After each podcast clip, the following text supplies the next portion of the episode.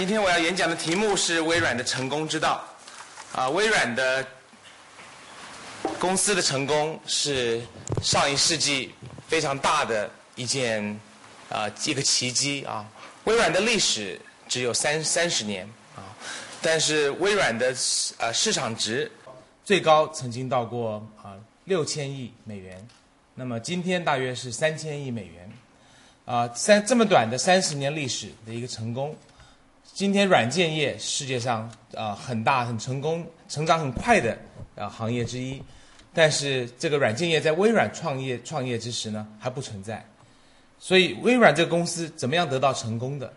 而且在软件业啊改变这么快的时候，怎么样能够持续它的成功？这是我们今天要探讨的题目。微软公司的愿景，在微软创立这个公司的时候，愿景是。让每一个办公桌上都有一台电脑。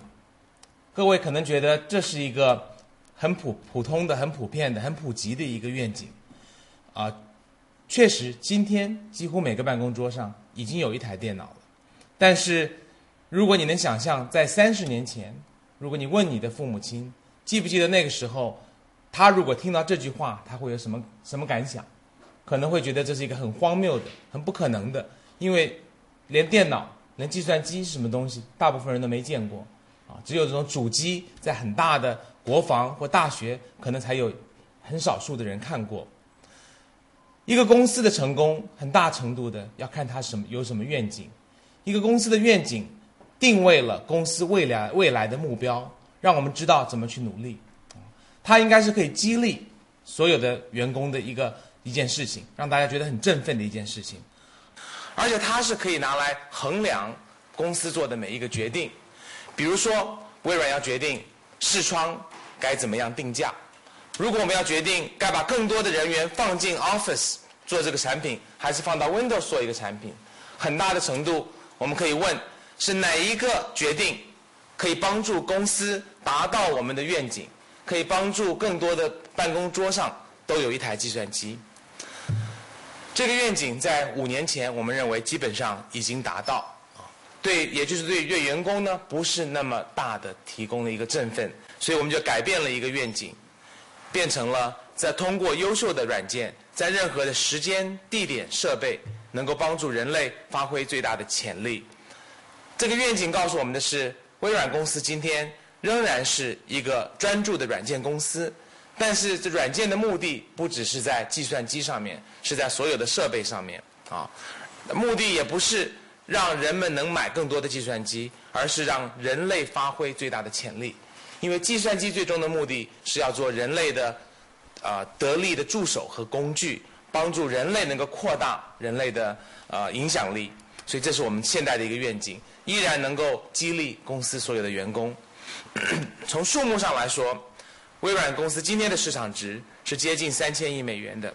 我们的营业额是三百六十八亿美元，啊，净收入八十二亿美元，成长率去年是百分之十四，这么庞大的一个公司依然能够啊双这个 double digit 的成长，这也是很不容易的。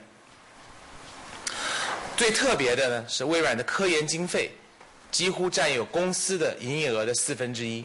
这个是世界上财富五百强里面。最高的科研经费投入的比例，这也证明了公司对技术的看重。微软公司的现金储备是三百五十亿美元，在一年前接近有七百亿美元。发了股息之后呢，就给掉了一半我们的银行的现金。微软公司不是一个视窗 Office 的两个产品的公司，我们有七个商业部门，这七个商业部门你可以把它想象成为啊七个子公司。每一个子公司有它的负责人，有它的首席啊财务官。如果我们从十二点钟这个家庭娱乐的软件，CE 和 Mobility 做的是移动的软件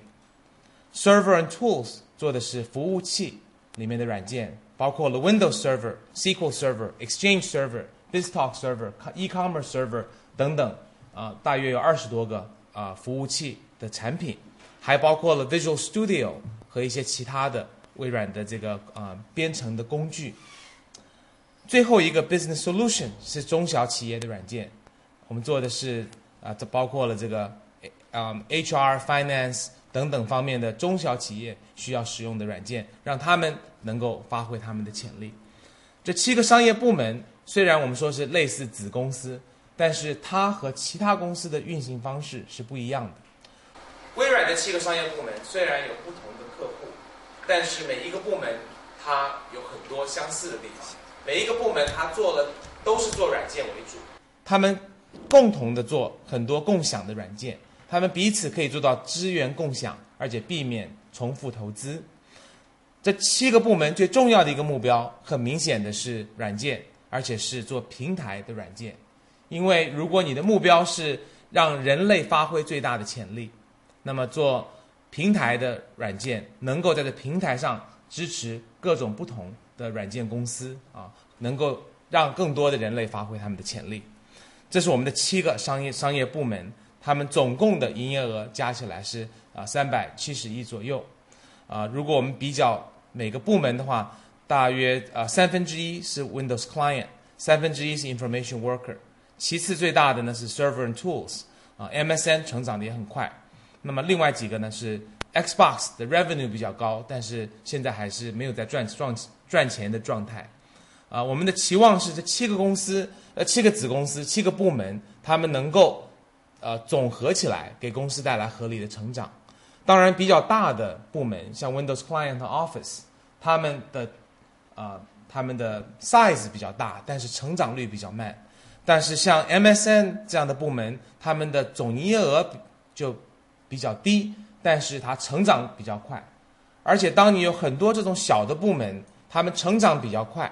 而且他们将从负的变成正的。这个时候呢，几年以后，他们现在可能是公司营业额的三十分之一。但是它如果有百分之三四十的成长，它可能在过了啊五年或十年以后，就成于公司的十分之一甚至更大，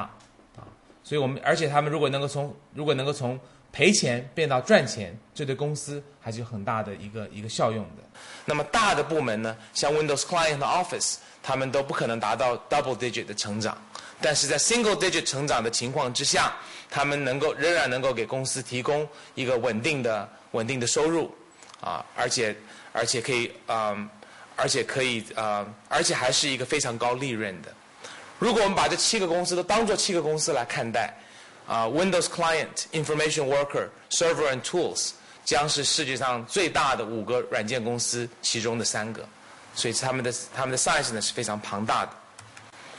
今天我想主要想讲的，并不是介绍微软的商业计划和我们的产品和营业额，我想介绍的是微软今天得到的七个部门得到成功的产品和很好的成长，是基于什么地方能够得到它的成长，得得到它的成功。我认我认为有主要有四个理由：技术、领导、人才、文化。最后我将探讨基于微软的成功，中国的软件业能够学到什么。能够有什么地方有一些启发，也能够发展一个很成功的软件公司。第一个理由是技术，技术是唯一可延续的一个财富和财富和优优势。在过去的世界，一切都是比较稳定的，啊，当当两三两百年前进入这个工业革命的时候，然后进入信息革命。技术变成了一个关键关键的公司成长的一个因素啊。今天比如说中国啊的工厂公司加工带来了带给了中国很多就业的机会，但是带给中国的财富是比较少的，十块钱可能只有一块钱是中国的工厂赚的，更多的钱是技术的来源，无论是 Intel 公司、Dell 公司还是任何的。一个公司，Motorola 公司，他们发明的技术在中国生产，那么技术十块钱可以赚九块钱，生产只能赚一块钱。生产如果有一天有另外一个公司或另外一个国家可以做得更便宜，他们就会把工厂移到那边去。但是技术拥有技术的人，他有专利的保护啊，还有这个啊啊 trade secret 的保护，它可以维持啊公司的更快速的成长。比如说，我们看微软公司的过去，在微软公司的初期，我们做了很多科研方面的工作，当然也有很多是大学方面做的工作，计算机架构、操作系统方面的科研。那个时候有很多科研的投入。这个蓝色的曲线代表的是科研的投入，越越直表示成长的越快。橘红色的曲线呢，代表的是啊利润啊利润成长的越快，就表示这个线成长的越快。从七零年代的科研的投入，并没有收获，但是经过五年、十年之后，技术成熟了，慢慢的，橘红色的曲线就带来了价值。橘红色的曲线是什么呢？就是当时的 Lotus One Two Three，或者是 WordStar 这些产品，在微软就是我们的啊一些比较早的啊 Microsoft Word 初期的产品，慢慢的这就带来了一些价值，这价值就继续被投入了。科研，下一个阶段的科研就是图形用户界面。这些图形用户界面方面的研究，还有这个数据库的研究，还有 networking 的研究，啊，又在五年、十年之后带来了更大的价值，带来了这个啊 desktop publishing，带来了这个企业方面的数据库的应用，还有服务器方面的应用。这个带来的商业价值又被投入了新的 internet 技术的标准。这 Internet 技术的标准的投入，过了几年之后呢，又带来了这个各种不同的网站内容搜索，还有电子邮件等等的商机。今天我们又进入了一个新的时代，又有很多新的技术在继续的投入，所以一个公司或者一个产业，它能够有很好的科技，能够继续曲线的成长。经过蓝色的曲线有很多投入，经过橘色的曲曲线。而且它的成长是有很多很多这个 step function。当你做了技术突破，过了几年，理解了市场用户的需要以后呢，又得到了更多的价值。这个价值又被投入了叫基础的科研。所以技术的成长基本上是指数的。指数的成长的意思就是说，这三年你做的工作可能比过去三十年所有的工作都还要更重要。所以一个公司它如果技术是带于一个领导的地位。啊，对他来说有相当大的商业的价值。那么微软认为，今天只是一个开始，未来的无缝计算将带来更大的商机。无的无在无缝计算的环境之下，不只是人可以上机器接触到网络，而人机之间的互动啊将达到更大的更大的释放，并不只是经过今天的 PC 能够上网，能够接甚至能够接触任何的可以接电的电器。都可以上网，在三年以后，世界上就会有一百四十亿个可以上网的这个设备，那么每一个都是一个商机，每一个都是人机界面的机会，每一个都是人可以经过这些机器得到更高的功能。比如说未来的手表，它可以上网，其实今天的产品已经出来了，啊，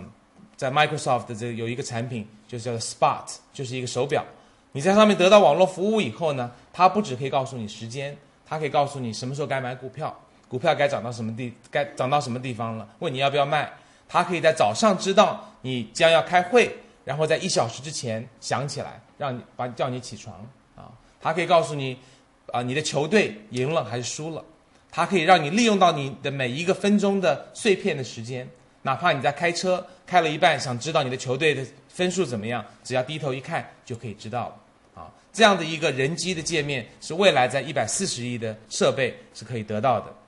另外，个人之间呢，人与人之间也可以因为这个网得到更好的互动。比如说，人可以非常逼真的经过网络开会、做网络会议、做做网上的合作。机器和之间也可以互动。比如说，两个机器它可以经过 Web Service 的 Protocol 来和来做一个更可以长期使用的软件，然后两个可以结合起来。给人类提供更好的服务，这样一个一台一台这个服务器呢，它在网络上可以说做了一个 cloud service，人们并不需要知道它的数据是存在什么样的服务器上，只要你能够获取它。经过信息驱动，基于内容我们可以做搜索，而内容不再只是一个文字串，而是一个有结构的文字，经过 XML 的格式的文字，也就是说，我们可以基于内容需要找。Bill Gates 和我开会是什么？上一次什么时候开的？或者可以说，啊啊，世界最有价值的公司是哪一个？或者可以去问啊，Steve Ballmer 上次来中国是哪一月哪哪哪一年来的？这些基于内容的问题，啊，可以都可以在网上得到回答。因为第一，我们可以把未来的新数据全部基于网络的格式，像一个数据库一样的储存，这样你可以搜搜索到得到你的答案。第二呢，已有的无序的内容，我们可以经过一些自然语言处理，把它变成格式化。而且这些数据它可以自动的复制，它可以跟着你走，所以你手机带回了家，它就自动的会和你家里的机器做一个交谈，把你喜欢的音乐下载到手机上，这样你在路上就可以听到。啊，你的汽车开进了车房，它就会跟你家里的电脑交谈，把合适的啊新闻啊先上上载到这汽车里，在你开到路上可以听你喜欢听的英文啊新闻，而且不需要听到很多广告。最后呢，会有非常新的啊用户界面，这用户界面是有包括了非常逼真的、身临其境的多媒体，让你可以身临其境的去，不只是玩游戏，而且是可以网开网络会议或者学习历史，啊，有逼真的笔记本电视笔记本电脑，它真的是像一个笔记本，像纸笔一样的轻，一样的容易使用，将会有未来的所谓的 digital memory。它可以把你的一生记录下来，让你随时可以搜索哪一天你说过什么话，看过什么文字，和谁开过会，啊，接到过谁的电话。今天的笔记本就已经可以录录下来所有的文字和语音，在未来硬盘更大之后，甚至可以有一个，甚至可以啊储存所有的视频，这个已经已经基本上可以做到了。然后呢，会经过更人类可以可以理解的。啊，用户界面用语音和语言做一个人机界面，也就是说，今天的计算机是需要人去学计算机的语言，怎么样去做鼠标的双击等等。未来计算机将可以理解我们的语言，所以在这样的一个环境之下，微软对未来的技术仍然抱有非常乐观的一个态度。也就是说，就像就像我们以前可以说从从这个。Basic 赚的钱来开发 DOS，用 DOS 赚的钱来开发 Office，用 Office 赚的钱来开发 Windows NT，用 Windows NT 赚的钱来做 Windows 两千和 XP。现在呢，我们可以说是用 Windows XP 赚的钱来做无缝计算。当然，这只是一个简单的图，里面还有 MSN，还有 Xbox，还有很多不同的产品啊。但是这是一个不断创新的过程，因为当每一个企业在指数成长的时候，你不创新，就表示你会落伍。像我刚才说的，两千零五年我们的研发投入是世界财富五百强中的首位。在一个技术重视技术的公司，往往有一个首席技术官，或者首席科学家，或者总工这样的一个职位。在大部分的技公司，这些公司的领导其实是没有实职的权利的。你到大部分的美国公司去看看，首席技术官他讲的话，会受到公司的领其他的领导的尊重。他们要知道技术的趋势，会来找首席技术官探访你的意见，参考你的意见。但是最后听不听你的意见呢？完全是决定于这些部门的主管。但是在微软不是这样的，我们的我们也有位首席技术官。但是我们更有一个董事长兼首席架构师，啊，就是 Bill Gates。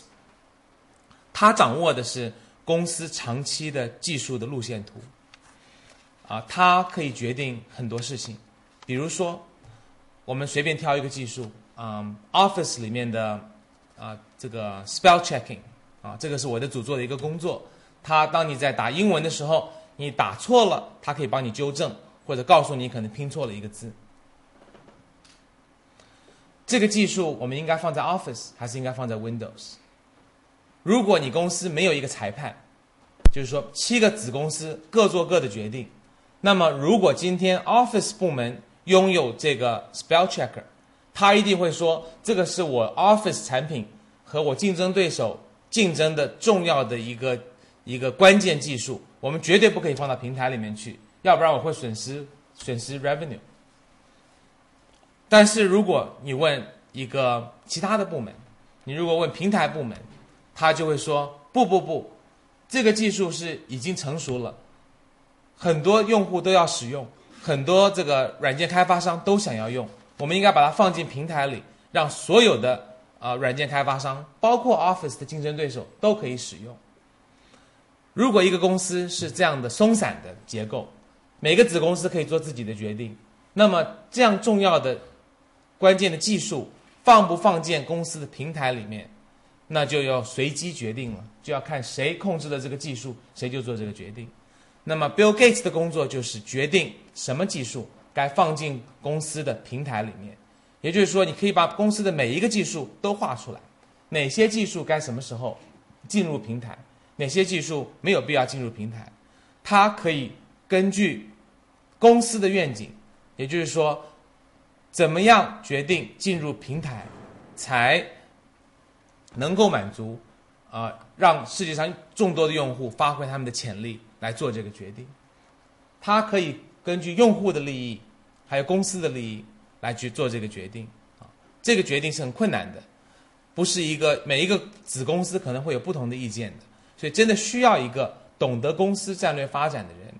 也是需要一个懂得技术的人，能够来掌握这样的一个决定。Bill Gates 呢，他自从啊，自从不做公司的首席执行官，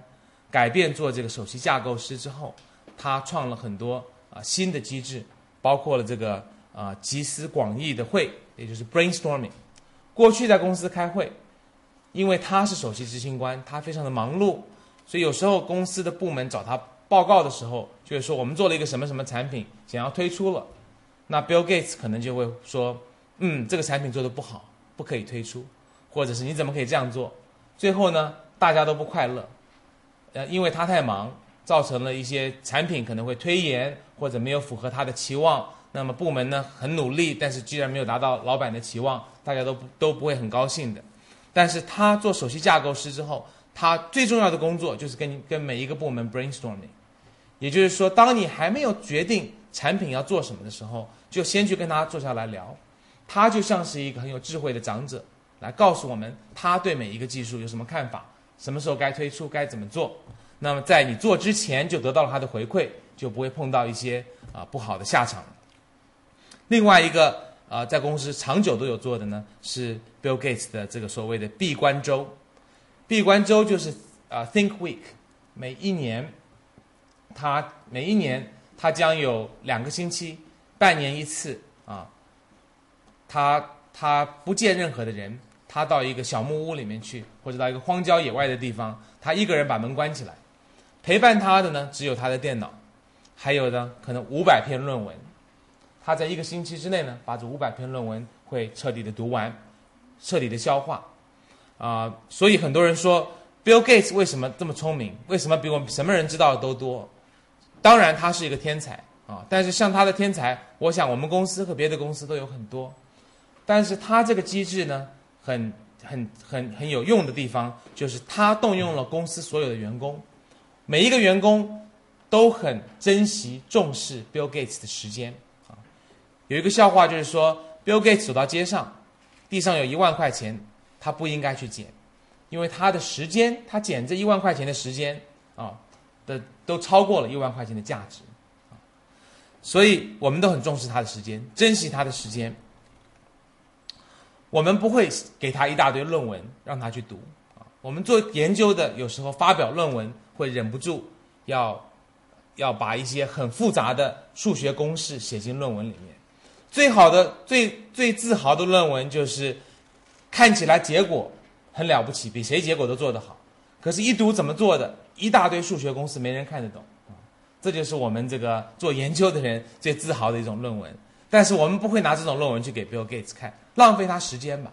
我们很简单的可以解释：我发明了什么，有什么用，比竞争对手好还是不好？诚实的告诉他。论文里你可能会要觉得要自夸，但是这是大老板了。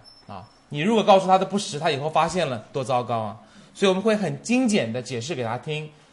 最近发明了什么新的技术？是我们发明的，还是我们竞争对手发明的？它对我们公司有什么意义？对产品有什么意义？我们认为这个对公司是怎么样的？所以可以很精简的写出来。而且对员工来说，这也是一种啊竞争的一一种竞争。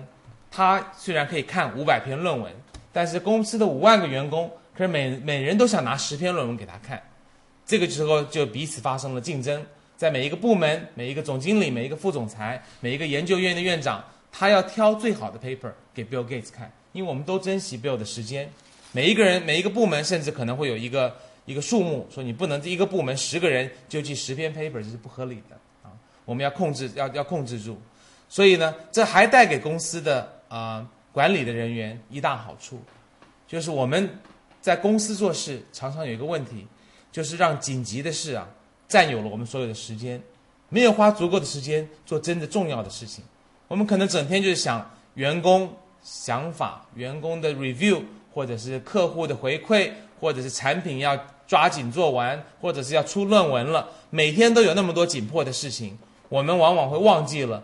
好好的学习，在在公司里面有什么新的想法，在公司外面竞争对手，在大学里面有什么新的技术。但是经过了这个闭关周，我们必须要看我们自己部门的所有的论文，所以强迫我们在不要花一个周之前，我可能要先花一天理解最近技术的趋势。这对我们来说也是有很好的培训的作用。而 Bill 闭完关出关以后呢，他不是就练成了高手哈，像是我们每一个员工，每一个这个聪明的员工，把自己的内力注注给了他，但是他不是成为了世界第一高手啊，就成为武林第一高手就不跟我们共享了。他会回馈，把他的功力再还给我们。他会把每一篇五百篇论文，每一篇批注了他的想法。这篇有道理，那篇没道理。这篇该给那个部门看，这篇应该你们三个部门去合作。他也会在在一个管理的会会议的时候来分享他看完这五百篇论文他的想法，他认为趋势是怎么样，对公司有什么意义。他会在一个小时之内做一个总结，这样那些不是做技术的副总裁们，他们也能够理解未来的技术的趋势。所以他先是做学生，吸收了知识。再做老师，把知识再释放给我们，这个是一个非常特殊的工作。除非是像他有这种经验和这种聪明才智的人啊，我不信，我不相信有任何的其他的公司有这样的一个首席架构师可以做这样的一个工作。每年经过闭关周，我都可以学到很多的事情。这闭关周也是我们怎么掌握技术的一个一个一个过程。另外，我们在不断的完发、不断的完善我们的研发的研发的机制。啊，这个包括了我们的卓越工程部门，也就是说，我们希望公司能够很有效的开发产品。很多部门他们会有不同不同的诱惑，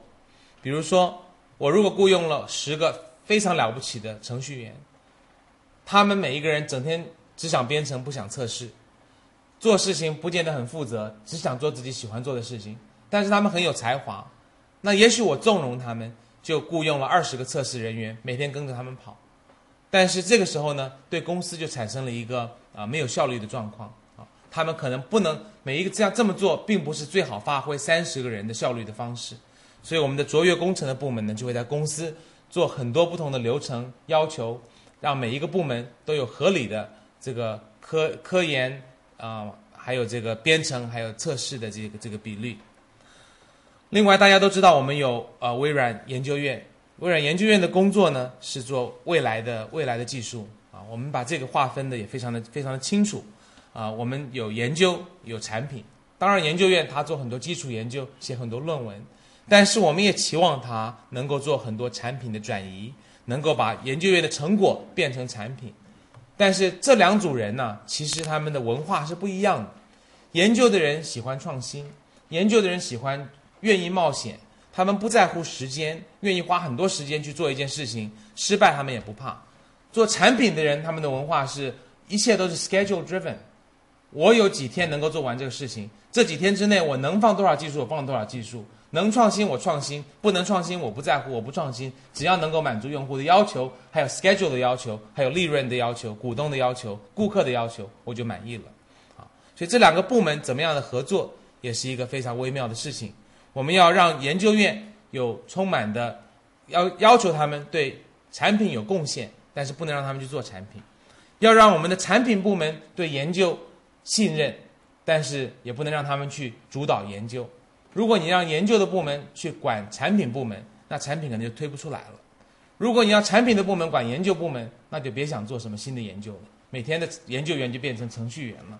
所以我们的机制呢，是我们由 Bill Gates，又是由他来让这个研究的研究的部门知道做产品的重要性，让产品的部门知道他们必须要呃从研究院得到很多很好的想法，然后彼此之间呢，他们还有项目经理来彼此解释，这样的能够把研究转换成产品，这也是很很很重要的成功的机制。要不然的话，你只做产品就很难控制这个公司的未来。能够依然能够有这个领导的地位。当然，有些其他的公司认为研究院是一个花瓶，是一个挂一个牌子很好看，这些公司的研究院最后终于会倒闭。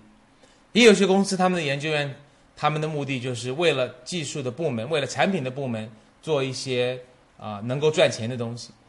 最最终呢，优秀的研究员都会离开的。所以，如何去经营一个能够创新的研究院？但是做有用的创新的研究院，然后让这个研究院的聪明才智能够让公司的产品使用，这是微软的一个特色。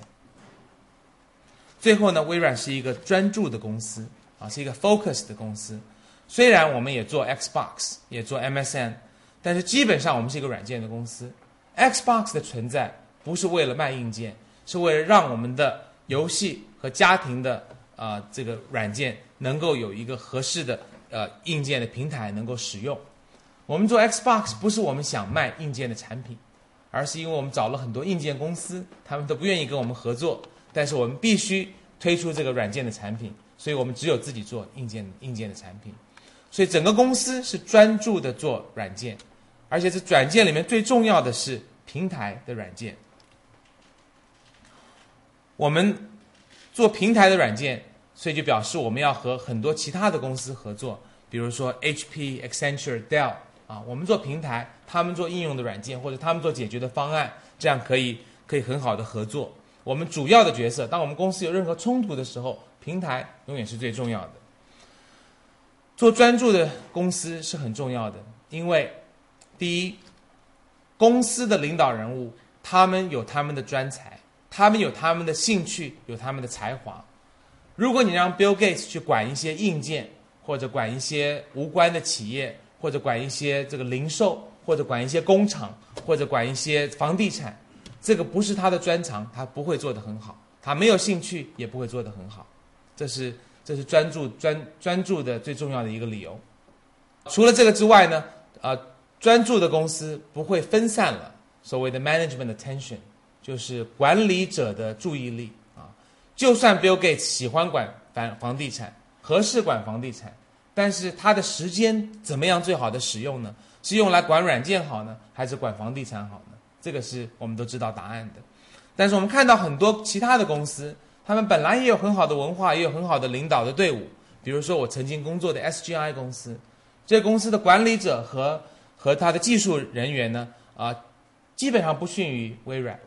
但是他今天。走了很长的一个下坡路，主要的问题就是他不 focus 啊，他最能干的 CEO 要管五个部门，当他的营业额，当他的营业额才达到十亿的时候，就开始拓宽五个五个完全无关的市场，包括了 super computing，包括了这个呃 authoring software，包括了 internet software，包括了这个 web server，包括了这个嗯啊 graphics workstation。等等不同的生意，所以一个公司的，尤其是买这个 Cray 这个公司之后呢，造成了公司的这个 management attention 彻底的被分散。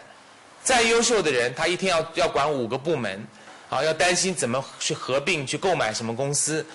尤其是在比如说中国有一些公司，他们不是不但不是专注的做软件，而且呢做软件、做服务、做硬件，然后也做房地产，什么都做，最后呢可能什么都做不好。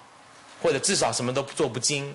所以作为一个专注的公司，才是让一个公司真的成功的一个捷径。第二个理由，微软的成功之道是微软的领导。我最主要讲的领导是 Bill 和 Steve 两个人。曾经有人问我，中国什么时候才会有一个 Bill Gates？我的回答是。我很怀疑世界上什么时候还会有一个 Bill Gates。而我们很幸运的呢，是不但有 Bill Gates，还有 Steve Ballmer，他们两个人来领导公司，他们是一个呃最佳的最佳的搭档。他们两个人有很多地方是相似的啊，他们在两千年做了一个这个呃公司的管理的交接。以前 Bill 是一个人管理整个公司，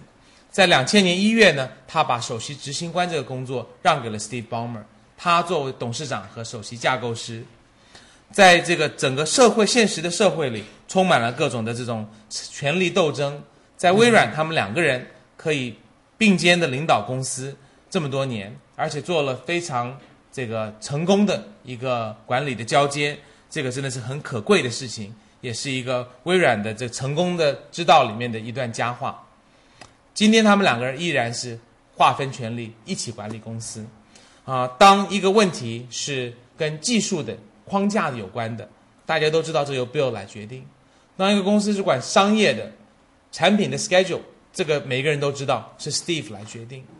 做这个交接的时候，你可以看得出是很困难的。虽然他们两个是最佳拍档，是是三十多年的朋友，你可以看得出来，在开会的时候，当有一个人说错话了，Bill Gates 可能很想批评他，但是他知道今天作为首席架构师，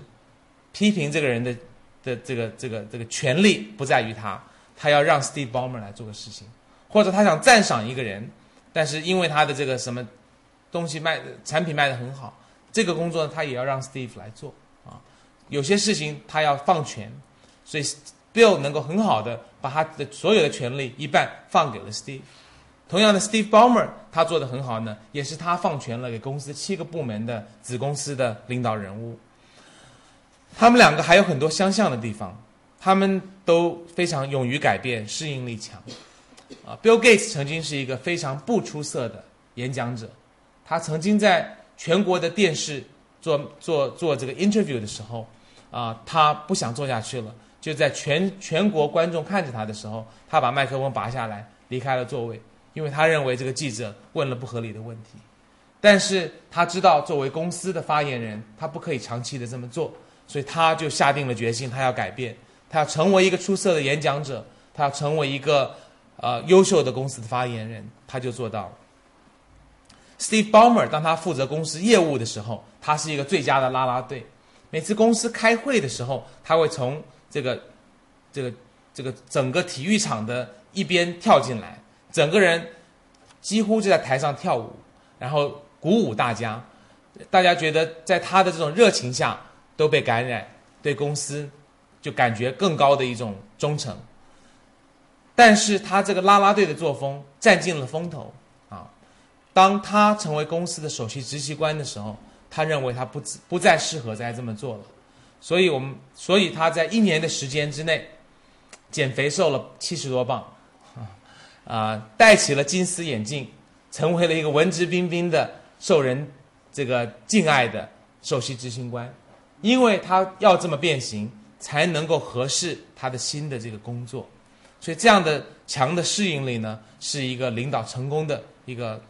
很困难的，但是一个关键。他们俩都对公司呢都充满了热爱和激情。怎么说呢？至少最近的五年，他们在公司没有拿一分钱的股票，啊，但是他们的员工非常慷慨的发给员工的股票，他们可以说把几亿的财富。让给了公司的员工，因为他们在这公司有足够的钱已经赚够了，而且对公司非常的热爱啊，所以他们不需要拿报酬在公司工作。他们彼此的信任、相互支持，我们刚才已经提到过了。Bill Gates 他还有很多特色，他是技术带头人，他会决定新的产品的开发或研究，比如说像 Xbox 这样的一个产品，一定是他花了很大的力量来。来来促成的，Xbox 这样的一个产品呢，我们每一年要赔十亿美元，啊，到现在为止已经赔了三年了，估计还要再赔一阵。但是从技术来说，这是很核心的一个技术，并不是说我们一定要做一个游戏器，而是说未来的家中一定会有一个这个 Media Hub。就是说，多媒体的一个一个一个中心。那我们认为，微软必须要在这个，在这个在这个领域里面有一个非常强的、有竞争性的产品，所以哪怕要赔两年、三年、四年、五年的钱，我们也愿意做下去。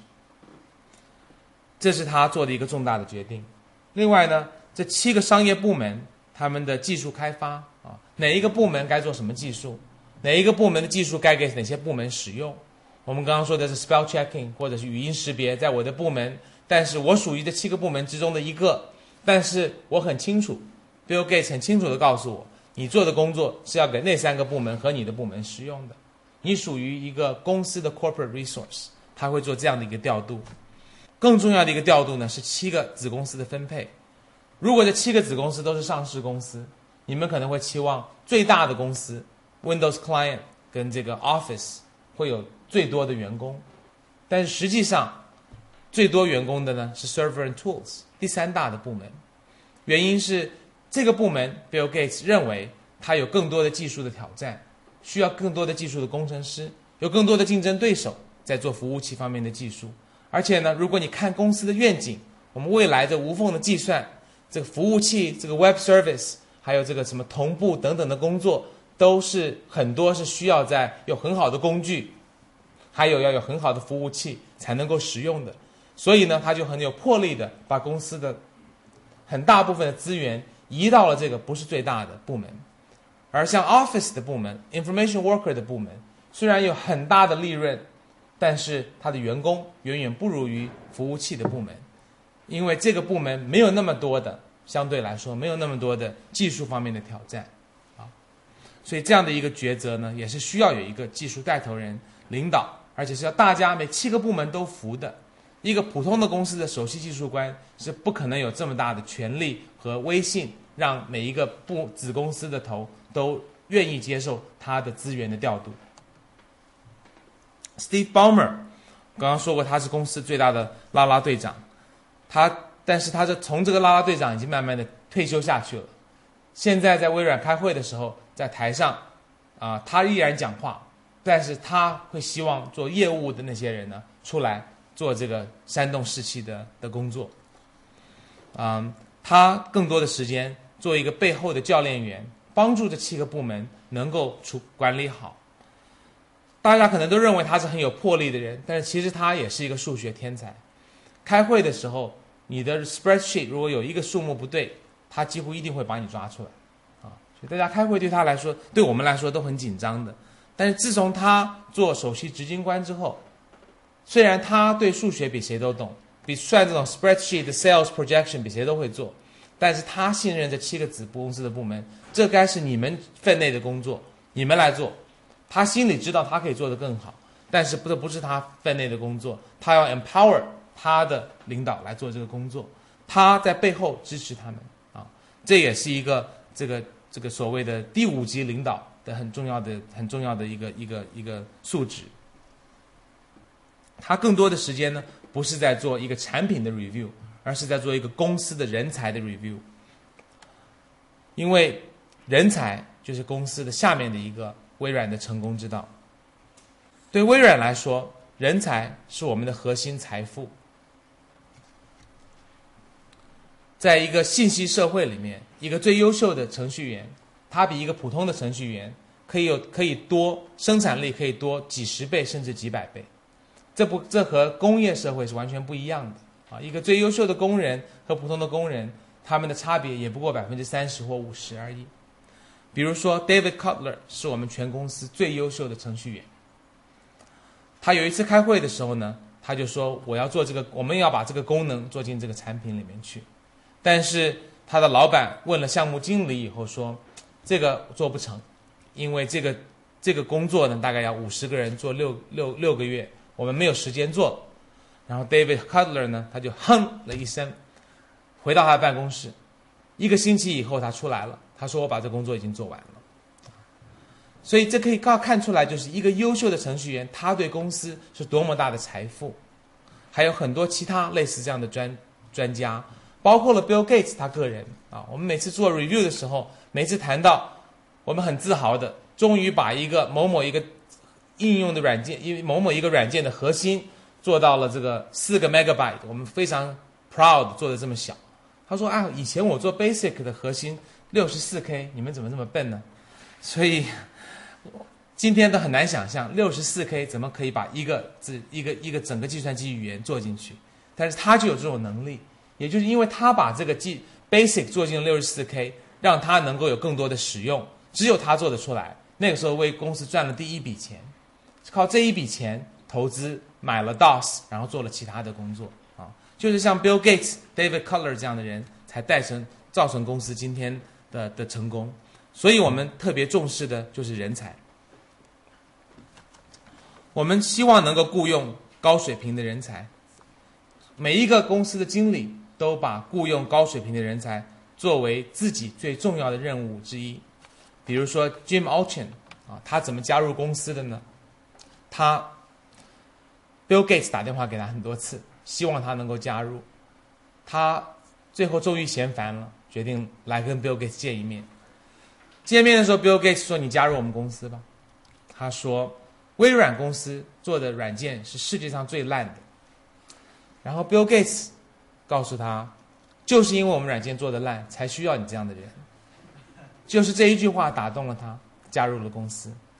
也就是他加入了公司之后，带了 David Cutler 和其他的人，把 Windows 从很烂的软件变成了很好的软件。啊，举另外一个例子，许峰雄。他是我 CMU 的同学，他在 IBM 发明了这个深蓝的计划。他从研究生的时候就是一个就是一个天才。啊，我记得每次要做资格考试的时候，在考试的一个礼拜之前，他就会来说：“开复课本是哪一本？”啊，只有一个礼拜了，他还是能够把它读好考过。啊，进入 IBM 以后呢，他在 IBM 做的很好。当我来到北京的时候，我想到优秀的华人，他是第一个我想到的名字，我马上就打电话去挖他了。但是他说我还不能来，我们还没打战胜这个世界的棋王。那又等了一阵之后呢，他战胜了棋王，终于有一天我们又找上了他。他说我真的要离开 IBM 了，我们战胜了世界棋王，但是 IBM 把我们的计计划砍掉了，所以我不愿意再留下去了。好，但是呢，呃，我得去加州，不可能来北京。我说没关系吧，加州、北京差不多的，都很多好餐馆啊。但是他说不行，我女朋友在加州。那么他呃，这个当年四十岁，第一次交女朋友，所以呢，实在不好意思啊，这个破坏别人的这个啊初恋啊。所以我就跟他说，他为什么四十岁要女朋友呢？做深蓝，执着的做啊，没有时间交女朋友。他那你就去加州吧。他看了我们加州的研究院，觉得不适合他想要做，不是他想要去的地方，所以呢，他就加入了 HP。不过很幸运的，过了几年，我每年都找他，请他来微软做讲座什么的。最后终于有一天打来了，他说：“开复，女朋友要搬到北京去了。”所以这个时候呢，他就加入了微软亚洲研究院。所以，要雇佣优秀的人，要执着，要和他们长期的联系啊，这其实是很很有乐趣的事情，因为这表示我有很多机会跟绝顶聪明的人打交道，请他们吃饭。但是终于有一天雇到了一个，这才是最最最高的乐趣。而且我们并不是说为了自己的部门要挖人啊，挖人是为了公司的。公司的微软很好的一个文化是。大家做事都是为了公司，啊，所以最后我把他挖到了北京，挖到了亚洲研究院。其实我人已经不在这了，但是我仍然一样的觉得觉得很高兴、很自豪。还有很多公司呢，他们啊的员工流失了以后，就说你对公司不忠诚，这个是不好的例子，你走了吧，我不要再见到你了，像是仇人一样的。但是微软绝对不是这样，至少我们最能干的那些员工啊。他们走了以后，我们会追踪他们，会每年打个电话去烦他，说你有没有想回来啊？是不是外面的草没有想象的那么绿啊？是不是回微软还更好啊？我们有什么样的机会你可以考虑啊？啊，千方百计的把那些优秀的人，如果他们离开了公司，希望他们能够回来。当然，微软公司的这个流失率是业界远远最低的，我没有从来没有在任何一个公司看到流失率这么这么低的。雇佣人是第一步，面试人才，我们的这个面试的机制是在业界非常有名的，可能你们都看过这个下水道的盖子为什么是圆的啊？这个这已经是几几十年的考古题了，已经当然不再使用了，所以我们可以来探讨一下为什么下水道的盖子是圆的。如果一个学生说圆的方的都差不多吧，我也不知道，那我们就觉得这个可能就是不想思维的一个人啊。如果他说哦圆的盖子，我想想看，可能是不是在地上滚比较方便啊？这个时候我们就会说很好，答案错了，但是思维方式很清晰，然后很有创意，这很有道理。当然，如果你给了正确答案，就是说圆的盖子不会掉下去，方的盖子可以掉下去，那是更好。或者你可以说，如果你说，嗯，随便讲一个，如果你说方的盖子有尖角，扎到了脚会更痛，那我们说啊，那这也可以合理的。所以很多人说进微软是要考智力题，是要看你的 IQ 有多高，你多有机智。其实不是这样的，这些问题是看你怎么思考。只要你答出一个合理的、可以接受的答案，我们都都都可以都可以通过，并不是说有标准答案一定要答过的。当然，我们在面试题目考这种思考题，要看你能不能思考。这也就是我们雇佣人最重要的一点：每一个人都要能够思考，能够想事情。因为在这科技的世界里面，没有什么是永远的知识啊。你如果会 C sharp，那是很好的；但是不会 C sharp 没有关系，来了可以学。但是如果你不会学习，那就糟糕了。所以我们这么重视一个人的思维的方式和学习。但是这只是面试的一部分，我们也会去测试每一个人，他能不能有很好的团队精神，他有没有很好的技术啊，他有没有创意，他和别人合作怎么样，他的情商高不高，他的领导能能力行不行？我们会有多方面的很多人对这一个人做多方面的啊一个评估和测试，而我们评估的过程结束之后，啊。可能会有八个人做一个这个面试，我们这八个人不是说每一个人孤独的去投票，而是每一个人面试完以后，马上就告诉下面的几个人，比如说第一个人面试以后，他说这个人感觉很聪明，但是很怀疑有没有团队精神，但是没有时间去问，他会马上把这个信息传给下面的七个人，那七个人会再去更深入的问他，来理解团队精神上有没有问题啊。那么在八个人都。面试完之后，我们会做一个做一个这个不是投票，而是啊悉听每一个人的意见。八个人如果都说这个人好，那当然就可以雇了。但是什么叫说好说不好呢？我们要要求每一个员工对每一个来面试的人做一个两个事情的选择，要不然就是雇佣，再不然就是不雇佣啊，没什么模糊的，没有什么说勉强可以雇佣，或者说是。不要雇佣，不过你雇我也不反对，这种话是不可以接受的。我们有一个很简单的准则，就是说，当你不确定雇佣或不雇佣的时候，那么答案就是不雇佣。所以，一个人如果碰到了一两个不雇佣，那机会就不大了；碰到了三四个不雇佣，那就是没有希望。因为我们所雇佣人，我们的要求是雇佣的时候标准就很高，所以如果能进了公司，大概就可以做得很好，不像其他的公司。是说来试用六个月，做的不好的退掉三分之一或四分之一或甚至一半，啊，这样的话，我觉得对个人也不公平，对公司也不公平。而且公司的文化呢是信任每一个雇佣的员工，empower 每一个员工，让每一个员工有很多选择，让每一个员工能够接触到公司最高深的技术，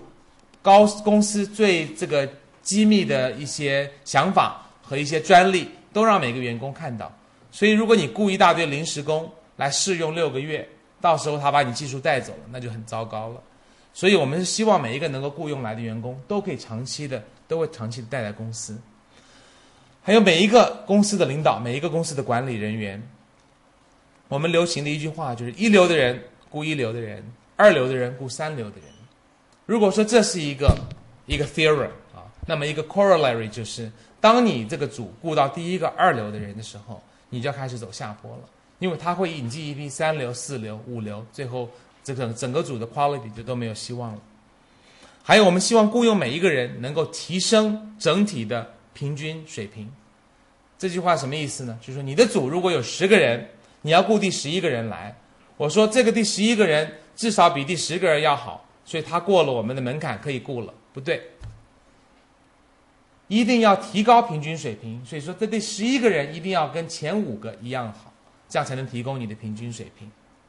如果你不要求这样的话，你会每况愈下，老是去雇跟第九、第十差不多的人。你第一名的人流失了，雇个第九名的人来；第二名的流失了，雇个第七名的人来。最后你的这个整个整体水平就又往下滑了啊！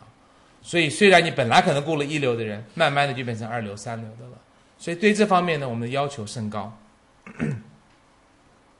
人尽其才，就是说我们公司呢要把最优秀的人能够挑出来，给他们最合适他们该做的工作，让他们尽兴的发挥。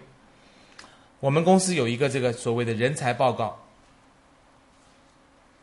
就是每一个副总裁要把他的组里面最能干的那么百分之五的人，每一个人弄清楚是谁，什么学校毕业的，做了几年，每年提提升了没有提升，往上的往上发展的几率大不大，该不该调换其他的工作，要搞清楚。然后呢，一层一层的往下汇报，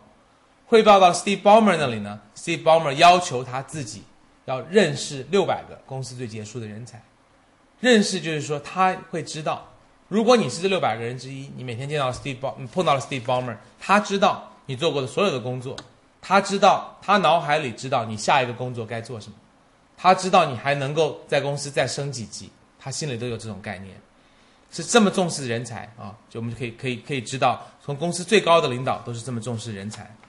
最优秀的人才，这六百个人属于公司。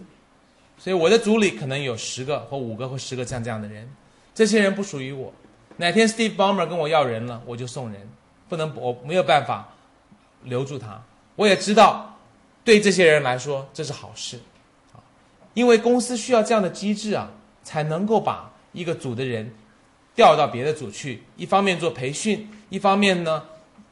你不可能是每一个老板都比他的员工优秀。啊，如果我们要有一个机制，希望每一个人雇佣比你更能干的人，那么常常会有情况，你雇佣的一个人过几年爬得比你更高了。但是在任何的公司，包括微软这样的事情呢，都不是那么容易的，除非你有一种机制来鼓励他。所以 Bill Gates 的看法就是说，好，我现在有这个组啊，这个这个组副总裁是某某人，他下面有这三个人，但是这三个人是六百个人之一，他属于我。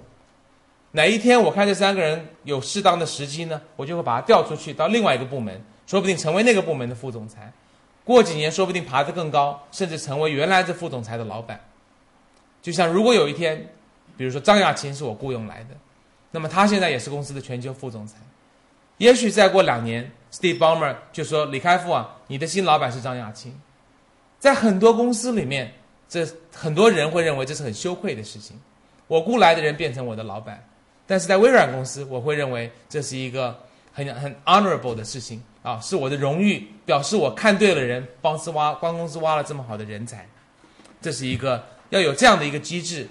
要让人们不认为这是羞愧的事情啊，要让人们觉得挖挖到了好人，这是为公司做了很重要的事情，这才是一个健全的一个一个一个机制。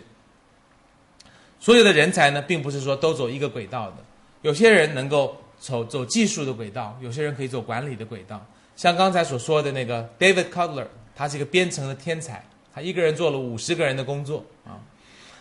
但是，如果我们要求他成为公司的经理，那就浪费了他的才华，可能也会造成归于他他的这个主管的人他非常大的痛苦。你可以想象，你的老板比你厉害五五十倍吗？啊这这样的一个老板比你厉害五十倍，每天在盯着你，你觉得你会过得快乐吗？啊！而且他 I Q 高，常常 I Q 高的人 E Q 不见得高，他不见得是很好的领导，啊，可能带来各种的问题。啊，我听说过一个故事，不知道是真的还是假的，说以前 David Color 倒真是一个经理，他每次做 review 的时候呢，就是说你我本来要写你的 review，但是我因为要编程太忙。你自己全部写好，我来签个名就好了。所以这样做呢，就不是很好的经理的负责的做法。所以要有双轨道的机制，要让 David Color 这种编程的天才能够继续编程，不要让他背这个管理的包袱，这样对他不公平，对他的员工不公平，对公司的员工也不公平。那双轨道的机制呢，就是说要像让 David Cutler 这样的人，他要能够做做一个非不能够说你要成长，你要加薪，你要得更多的股票，那么你就必须要做管理的工作。就是说每一个经理的能够往上的轨道呢，另外有一个相等的技术人员的往上爬的轨道。所以今天 David Cutler 他的公司，他的级别比我要高，但是我我们都很服他，我们所有的全球副总裁都很服 David Cutler，因为他对公司是一个无价的一个一个一个一个财富啊。所以这个双轨制度呢，如果一个公司他说他有双轨制度，很简单，你可以问他说，我可不可以不做管理，做到跟副总裁一样的职位？如果他说可以的话，那我就相信他是真的有这样的双轨制度。当然，培养优秀的人才，你也得管理不优秀的人才，或者管理表现不好的人才。每个公司都会有表现不好的人才，比如说百分之五最差的人才，Steve Ballmer 就会要求我们，要求这些人啊，如果能够不论资历，如果他们不能改进呢，就要离开公司。所以，在一个公司。要人尽其用，人尽其用就是不只是要给他很好的机会发展啊，要找他有兴趣和天赋的事情，要在乎他的待遇，但是要有很好的环境，让他能够觉得这个环境里面他被重用，他能够被 empowered。最近有一本书叫做 Stephen Covey 的啊这个第八个习惯，他里面说了一句很一一句话，我觉得我很喜欢，他说的就是。在，在人类从这个狩猎时代到农业时代到工业时代，今天从工业时代进入了这个新的信息时代。进入信息时代最大的一个差别就是人有选择了。啊，在工业时代里，很大的一个程度，人是一个机器，你管理人就像管理机器，因为他的工作就是在工厂里像一个机器里的，啊，都放放零件，拼拼这个，拼拼那个。他们都是 replaceable，就是一个工人走了，我换一个。但是到了信息时代，人有了选择，他可以选择学习，选择专注，选选择积极的学习，选择成为成为成为人才啊。那么人有了选择之后，管理的方式就不能够是控制的管理，而是要 empower 的管理。我要给你选择，我要让你做你喜欢的事情，让你做你能够对公司有最大的。成果的事情，告诉你公司的愿景，然后告诉你一些啊啊局限，但是你在这个局限之内，你有足够的空间，用你的方法做出来一个一个解答。那么，所以在这种高科技公司里呢，这是非常 typical 的，就是每一个人都要尽量的让他有最多的选择，给他最好的资源、最大的支持，让他能够很快乐的工作，他才能够成为最好的他自己。才能够帮助公司有最大的啊增值的工作。最后一个公司的文化，如果一个公司的产品，啊公司如果公司的 what the company does 是公司的产品，how the company does it 就是它的文化。如公司如何的做事情啊，一个公司它的产品会改变，它会因为经过市场、技术等等的转变。他今天做这个产品，以后呢可能就不做了，但是他的文化是不会改变的，他的文化和价值观是他怎么做事情，这个是不会改变的。在微软，我想很大的一个文化，很重要的一个文化，就是我们是啊充满激情啊迎接挑战啊，我们不畏不畏于挑战，甚至公司最喜欢的事情，公司员工觉得最兴奋的事情，就是当我们有什么产品不是不是领先的。我们有一个竞争对手，我们希望和他竞争能够赶上他啊，像比如说啊这个啊 MSN 跟 AOL 的以前的竞争，Internet Explorer 跟这个 Netscape 的竞争，或者这个过去 Word 跟 WordStar 的竞争，Excel 跟 Lotus One Two Three 的竞争，还有还有那些都是已经从落后慢慢赶上的，但是今天我们还有很多像 Xbox 啊跟这 PlayStation 的竞争。还有我们的这个 smartphone Pocket PC 跟 Symbian 和其他公司的竞争，我们都能够专注的对于一个一个竞争对手啊，充满激情的慢慢的一步一步的把技术做好，然后希望能赶上这个竞争对手。第二，我们有一个非常的自由平等的一个一个 culture，这个 culture 当然是领导所带带带来的，但是很特殊的一点是，微软从三十年前，可能从二十多年前，就是一个 email culture，就是说大家啊几乎在你如果来微软参观，你会发现电话几乎不响。因为我们彼此都用 email 联系，或者是当然现在很多人用 instant message 联系啊。email culture 所带来的就是一个呃平等，因为虽然在一个组织结构里面，Bill Gates 可能是我上面三层或四层的老板，或者是我的某一个员工的上面八层的老板，但是我发一个 email 给他，轻而易举。所以呢，任何人可以寄 email 给任何人，email 也慢慢的 equalize the company。比如说，在 Internet 来临的时候，Bill Gates 曾经说：“这个 Internet，我们现在不知道怎么靠它赚钱，所以先缓点，不急着做。”这个时候有很多员工，尤其是刚毕业的员工，刚从学校出来，从美国这种 Cornell、Brown 这些学校出来，他们知道 Internet 是多么了不起的，他们就很很兴奋的，也许很气愤的，写了一个 email 给 Bill Gates，说：“亲爱的 Bill，你错了，我认为 Internet 是了不起的，你讲的不对。”那 Bill Gates 呢也很虚心的听了他们的话，最后呢就改变了整个公司的对 Internet 的方向啊，决定来做 Internet。怎么改变方向的呢？也是靠 email，一封信的 Internet tidal wave，改变了整个公司的方向。有一个员工刚加入了公司，到老板的 office 说：“完了，我今天撞到了 Bill Gates 的车，我该怎么办？”老板说。寄个 email 跟他道歉就是了，啊，我可以寄 email 给 Bill Gates，当然可以了。他回去就战战兢兢的说：“Dear Bill, I'm so sorry, I hit your car today. There's a dent in the back，什么什么的。”过了几个小时，收到一个回信：“Don't worry about it. It's a good thing you didn't get hurt. Welcome to the company, Bill。”啊，对他来说是多么大的振奋！说居然我可以跟他平等的交流啊！还有一个例子是，这是在发生在中国教授身上的，有一批中国的。呃，院长和系主任到了微软总部去，去拜访一个这个啊有名的科学家，得了图灵奖的 Jim Gray，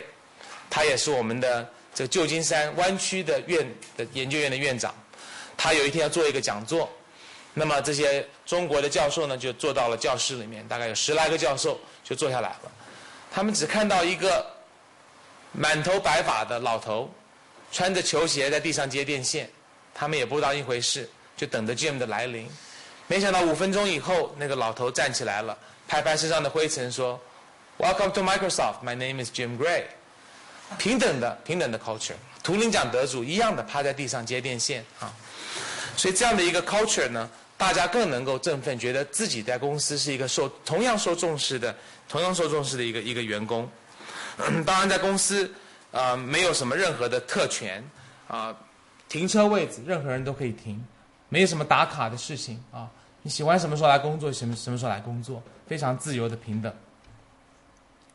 我们有一个很这个很很自我批评的一个文化，在刚才那个例子里呢，如果 Bill Gates 他不是他不是能够接受批评，一个小小的大学刚毕业的员工寄 email 说你错了，他居然能够听到，然后然后改变他的初衷，然后承认他的错误啊，这这样的胸怀。这样的谦虚，这样的愿意认识、愿意承认错误，这是非常难能可贵的。尤其在他今天已经达到这个这样的一个一个社会和公司的地位。啊，另外一个例子呢，是一个刚加入的公司的一个 marketing manager 做市场的，他加入公司以后，代表他的团队去参加了一个啊 trade show，回来以后，他兴高采烈的发 email 给所有的员工，恭喜大家。在这个秀里面的十个大奖，我们居然囊括了九个。你应该真的为你的工作感觉自豪，让我们庆祝这个了不起的事情吧。在一个钟头之内收到了二十封回信，每一封的内容都很相都很相似。第十个奖是什么？为什么我们没有赢？明年要怎么做才能赢？我怎么样能做更做得更好？这就是一个自我批评的一个一个文化。公司很重视责任 （accountability），就是说你答应什么，你一定要做到啊。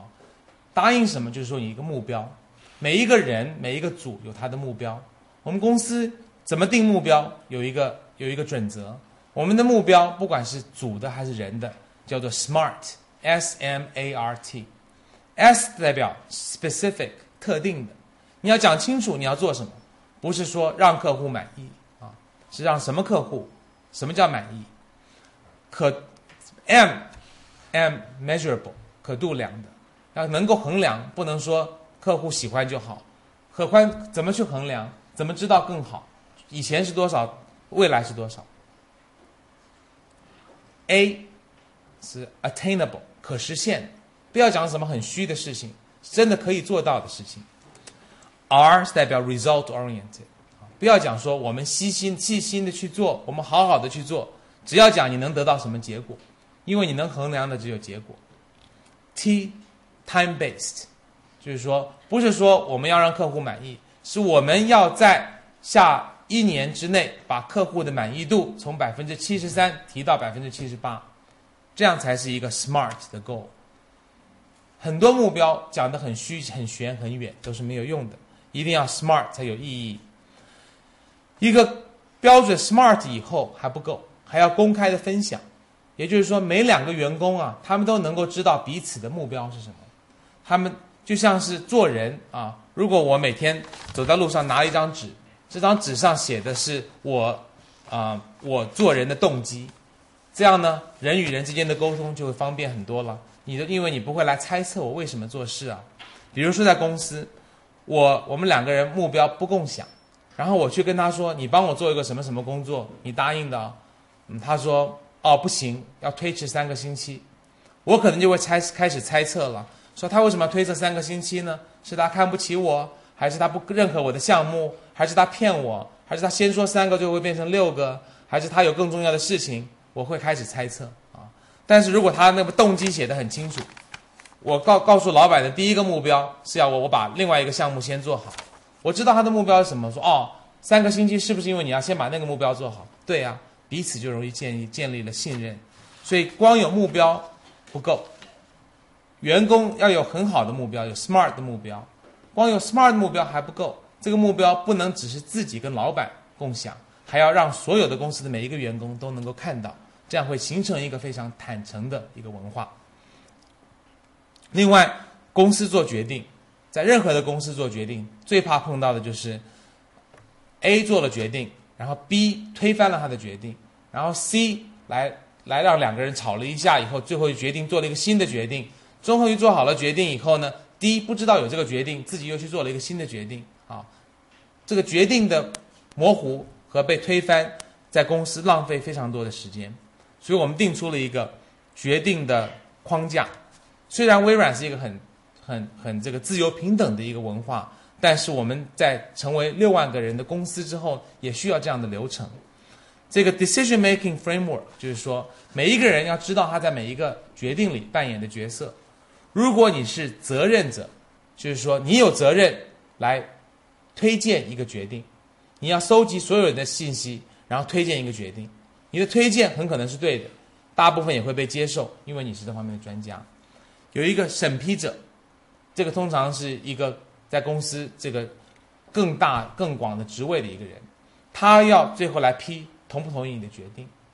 那么他除了听你的意见之外，他还要听一批复核者的意见。复核者呢，可能就会就会上诉说，我听说责任者想要做这个决定，但是亲爱的审批者，我认为这决定不对，因为种种种种的理由啊啊！但是复核者有权利上诉。但是最终的决定权在审批者，没有人可以超过审批者做别的决定，审批者的老板也不可以。有了这样的一个框架之后，就不会说部门 A 做了决定，部门 B 又做一个决定，部门 A 的老板又推翻他的决定，最后到不知道谁在谁在比比到最后什么时候可以结结结束。还有参与者，参与者基本上是一个很客客套的名字，他们没有任何的权利，他们可以讲话，可以没有没有任何人需要听他们。当然，大家都想做责任者、审批者，但是每一个决定很清楚的，只有一个责任者、一个审批者，然后有一群可能三个到五个复核者，其他的人全是参与者。这样呢，就会让一个决定的很清晰的知道是谁有最后的决定，谁是这方面的专家，谁可以上诉，谁不可以上诉，就不会碰到很多模糊的或被推翻的或不被承认的或不被沟通的这样的决定。最后呢，服务客户，啊，最终做技术的目的还是服务客户。微软在过去在技术方面一直做的非常的卓越，但是对客户方面呢，啊，比以前做的比较欠缺。为了为了改变这方面的作风，能够更更更好的服务我们的客户，我们现在要求每一个员工到了公司的前六六个月之中，要有四个星期做技术支持的工作，直接在第一线和各客户啊交交流啊，可能是需要技术支持的客户或者解决方案的客户。这样会让每一个客户更有同理心，每一个员工更有同理心，知道客户想要什么。当然，我们服务客户不只是用员工来做，我们可以用技术来做。如果你们用 Windows，啊，有时候碰到一个某一个软件或者宕机的时候，他会来问你说：“你愿不愿意把这个信息送给 Microsoft？” 这个时候就是我们服务客户的一个机会。我们怎么服务客户呢？我们全全球的搜集，经过网络搜集。所有愿意把信息传给微软的人，我们会知道多少个人在什么情况之下宕机，然后呢，我们会有一批修护的人员会把最大的问题尽快的修护好，然后把补丁送给全部的用户，啊，所以这是一个用技术的方式从用户那边能收收取信息，能够尽快修改我们的软件。当一个公司它的软件有上亿的人使用的时候，你不可能靠接电话的来知道最大的问题是什么。所以我们就用自动的方法，用软件的方法来做这样的收集，也就是说，用技术来解决服务客户的方法，这是非常好的。所以微软成功之道：技术、领导、人才与文化。最后，我想讲几句话，对中国的软件业能够怎么样成长得更好，也许可以从微软的成功之中得到一些一些新的新的想法。在管理方面，我觉得一些中国的企业，它没有良好的研发机制，可能创一个研究院只是为了挂一个响亮的牌子，可能做一些技术不懂一些技术的重要性，而只做一些追逐短期利润的方法，啊！但是要做技术要做研究，也不是每一个公司都有能力做的事情。一个公司刚开始追逐利润是可以的，但是有相当的利润之后呢，就应该开始建立一些有长期啊有长期延续的。优势的一些技术，最终当公司做的够大了，很大的利润了，这个时候再来做基础的研究，要不然基本上可以与高校合作，没有必要每一个公司都挂一个响亮的研究院。公司要做专注的公司更好，这样不会分散了管理者的注意力，也不会让管理者做他没有兴趣或者没有天赋的工作，让一个软件管理者来管念管管理房地产，这是非常荒谬的事情。要放弃宁为鸡首的想法。中国今天的软件业远远落后于印度，但是中国的软件公司是印度的软件公司的两倍，这就表示中国有很多很小的公司，它赚不了赚不了什么钱，但是也也死不了。他的老板不愿意放弃做做老板的机会，或者他也许得到足够的利润，或许他只是为了做老板过老板的瘾，他不愿意放弃他的公司，不愿意跟别的公司合作或者是合并。这样的话呢，这种一盘散沙是不可能成气候的。在最高领导方面，必须要领导领军人物的重要性。很多人都说中国的软件业需要领军人物，但是我没有见到什么公司真的去海外的公司优秀的领军人物里面找一个回来做一个中国的领军人物。这些领军人物和所有的管理都需要更有胸怀、更有自觉，愿意雇佣比自己更好的人，愿意。理解优秀的人属于公司啊，而且离开了公司不表示他们不忠诚，依然需要追求最好的人，只要他们能够回到公司。还有公司的领导呢，必须要以身作则，就像 Steve Ballmer 告诉我们，要对公司最差的百分之五的人做 performance evaluation，他也同时说，你们这些副总裁百分之五，我也准备让你们走，啊，要有这样的以身作则。的心态，不要以为做领导就可以有特权，这样的时候，员工才会信服公司最高层次的领导。在人才方面，要慢慢理解，在软做软件做 IT 方面的人才是最重要的。很多中国的公司会认为 operations 最重要，strategy 第二，people 第三，因为 people 是 replaceable，但是这是一个工业社会管理的方式。在一个信息社会里面，people is not replaceable。strategy 总是可以生成的，你雇对了人，总会有好的战略的。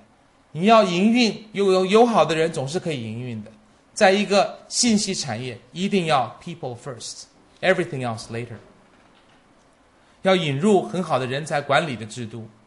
啊，要引要让要引入职业的管理的人才，而且不是说你技术做得好就可以做经理，而是要鼓励双轨道的的的发展，不要去理不要去认为说，啊，程序员是吃青春饭的，这句话是彻底的错误的。David Cutler，微软最优秀的程序员，今年六十三岁，啊，不是这样子的。所以，程序员能够从程序员继续发展，经理可以走经理的发展。不同的人有不同的兴趣，不同的不同的这个天赋。我们应该让每一个人发挥他的兴趣和天赋。在文化文化方面，要慢慢的理解，虽然开始是要赚利润的，但是一个公司它的长期的啊操作和延续是要靠它的文化。一个公司，它的产品可以成功，可以失败，可以改变，但是它的文化是不变的。What a company does will change, but how the company does it is forever。所以，一个公司一定要建立文化，文化不是一个空口的，是要文化的每一个部分都是要进入公司的每一个运作的的这个环节里面的。还有要杜绝官僚的作风，要建立一个更平等的文化。让每一个公司都可以彼此对话，能够直接的交流，能够更迅速的做一些决定。最后呢，诚信是非常重要的，啊，在中中国仍然看到不少这种啊假账等等的问题。在公司的一个诚信，啊，不但是一个有道德的概念，而且是一个有理有利，能够帮助公司建立长期的信誉，唯一的一个让顾客能够真的长期的信任公司的一种作风。而且公司要有诚信。才能够雇佣员工、信任员工，把公司的钥钥匙交给员工，能够能够让工让员工能够真的拼命的为公司好好的做事情。所以今天所介绍的就是微软的成功的的秘诀。我认为微软的成功在人才、在文化啊、在在这个技术啊方面都有非常大的特色啊。当然，微软是一个美国的公司。它的不是每一个作风中国都可以采纳的，但是我认为这些方面，如果中国的软件业希望得到成功，这些微软成功的例子里面呢，在中国是可以有一些启发性的。谢谢大家。